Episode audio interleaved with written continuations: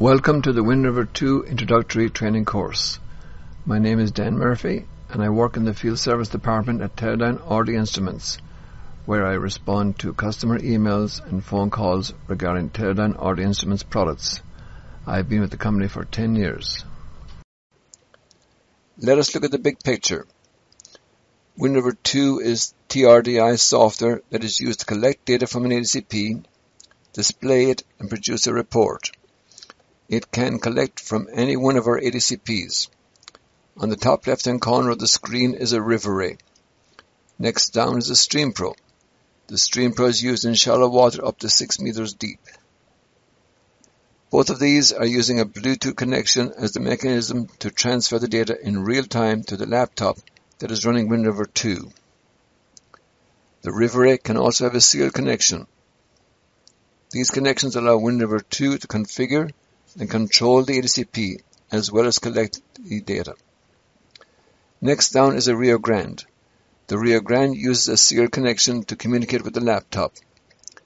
Instead of using this cable, some people have been added, excuse me, have added a set of radios that allow for greater distances and more flexibility than using a cable. In recent times, some people have been using a Bluetooth connection in lieu of the radios. Although the Bluetooth connection does not have the same range as the radios, it is an order of magnitude less expensive. The typical range of a Bluetooth connection is in the order of 100 meters line of sight. A radio connection can be in the order of kilometers. Further down on the left side is a GPS. This can communicate with WinRiver 2 using either a serial or Bluetooth connection. The RiverRay GPS typically uses a direct connection to the RiverRay. However, it could also use a Bluetooth connection. In the case of a StreamPro, it will always use a Bluetooth connection. For the Rio Grande, if it is in a float, the GPS messages will typically come back to the laptop over a radio connection. This radio connection will handle multiplexing both of the GPS messages and the ADCP data. Care needs to be taken to not exceed the data throughput of the modem connection. A depth sounder will be a serial connection as well as an external heading device, though it might be otherwise.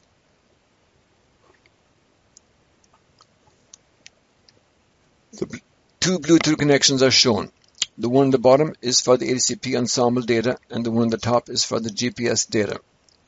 A separate Bluetooth connection is needed for the GPS to ensure that there is no latency in the GPS data.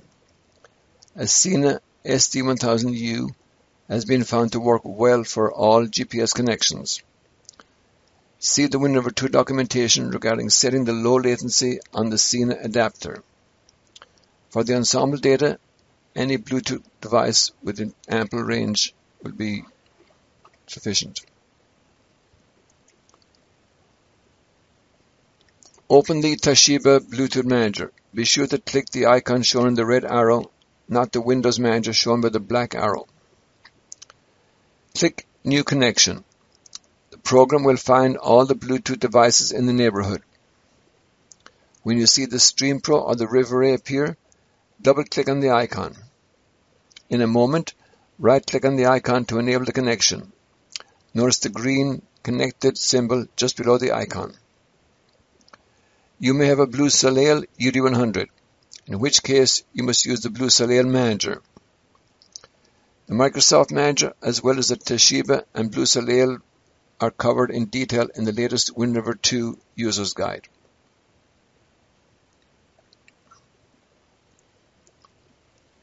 A separate Bluetooth connection is needed for the GPS to ensure that there is no latency in the GPS data. A Sena SD1000U has been found to work well for the GPS connection. The SD1000U uses the ParaniWin software for its configuration. When you plug in the SD1000U to your laptop, observe which new serial port appears. COM4 in this example. Now open the ParaniWin software, select the serial port and baud rate. If your selection is wrong, the window will reappear. Click Connection Out and click Search. Select your device and click Connect. In a moment you will see that your connection was successful. Remember to close the ParaniWin software and use the same COM port number to run either BBTalk or WinRiver 2. In the case of the RiverRay, the GPS is connected directly into the RiverRay via the black cable shown in the picture. Within the RiverRay, the GPS messages are incorporated into the PD0 ensemble data stream and sent over a single Bluetooth connection back to the laptop. Connecting a GPS directly to a RiverRay. Let's look at some troubleshooting. First, use the RiverRay firmware version 44.16, which came out in September of 2013. Then use the SF command to set the GPS baud rate. And finally, use SF2 to view the GPS text data as we'll see in a moment. In this example here, we have good data. You can see the highlighted SF8 command, which sets the baud rate, and then the SF2 command, which turns the diagnostics on. If you look down further on the screen, you'll see the highlighted in yellow $GP GGA message, followed by the latitude and longitude, and finally by the star 40, which is the checksum at the end. This is an example of a good GP GGA message. Just below it, you can see a good VTG message and so on.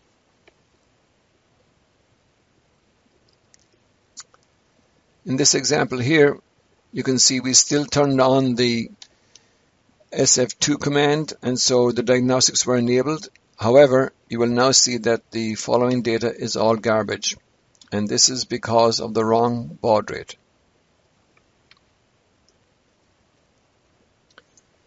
Again, we did an SF2 and the diagnostics are enabled. However, there's no data.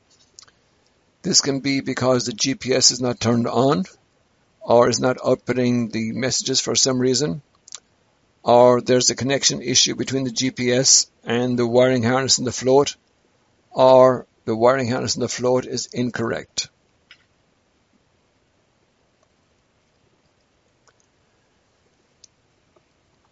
Now we will look at connecting your ADCP using a serial adapter. We have found that the EasySync is a very good adapter, especially on Windows 7 laptops. You can use it to connect your Workhorse Rio Grande or Channel Master to your laptop. Driver installation instructions are included with the device. And at the bottom of the page you can see the web address.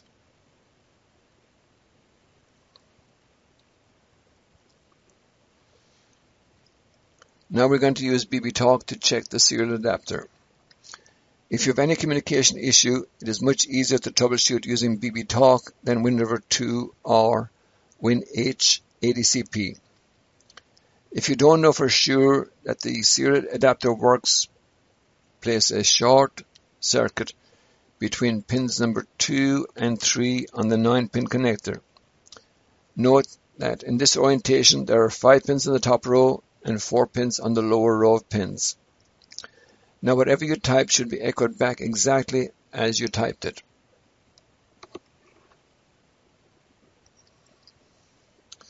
Radio modems. The Workhorse Rio Grande baud rate and the Work WinRiver 2 baud rate will have to be the same as the modem baud rate. The modem baud rate typically cannot be changed in the field. The workhorse Rio Grande baud rate will need to be set using the 5 millimeter, excuse me, 5 meter TRDI cable and BBTalk. If the modems have been working and now there is no WinRiver 2 data, the quickest thing to do is to use BB Talk to communicate with the workhorse Rio Grande. Repower the Rio Grande. Did you see the banner? If not, you will see or check at least that the transmit light on the remote and the receive light on the shore modems are flashing. If not, did you hear the Rio Grande beeping every time you powered it up? If you see the banner, this means that all the rates are correct. Try typing any command. If you do not see the characters being echoed back, then there's a modem or wiring issue assuming your serial adapter is good. To troubleshoot further, replace the modems with the 5 meter TRDI cable. If all works well, then there's an issue with the modems or the wiring harness in the float. The modems are a matched pair and cannot be individually interchanged with other SL modems you may have in your possession.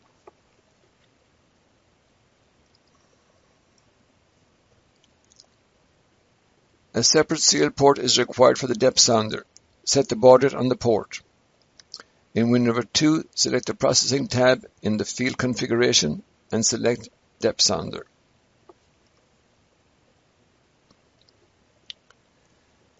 The next course is Data Collection in WinRiver 2. This course will cover collecting ADCP data, GPS, and depth sounder data.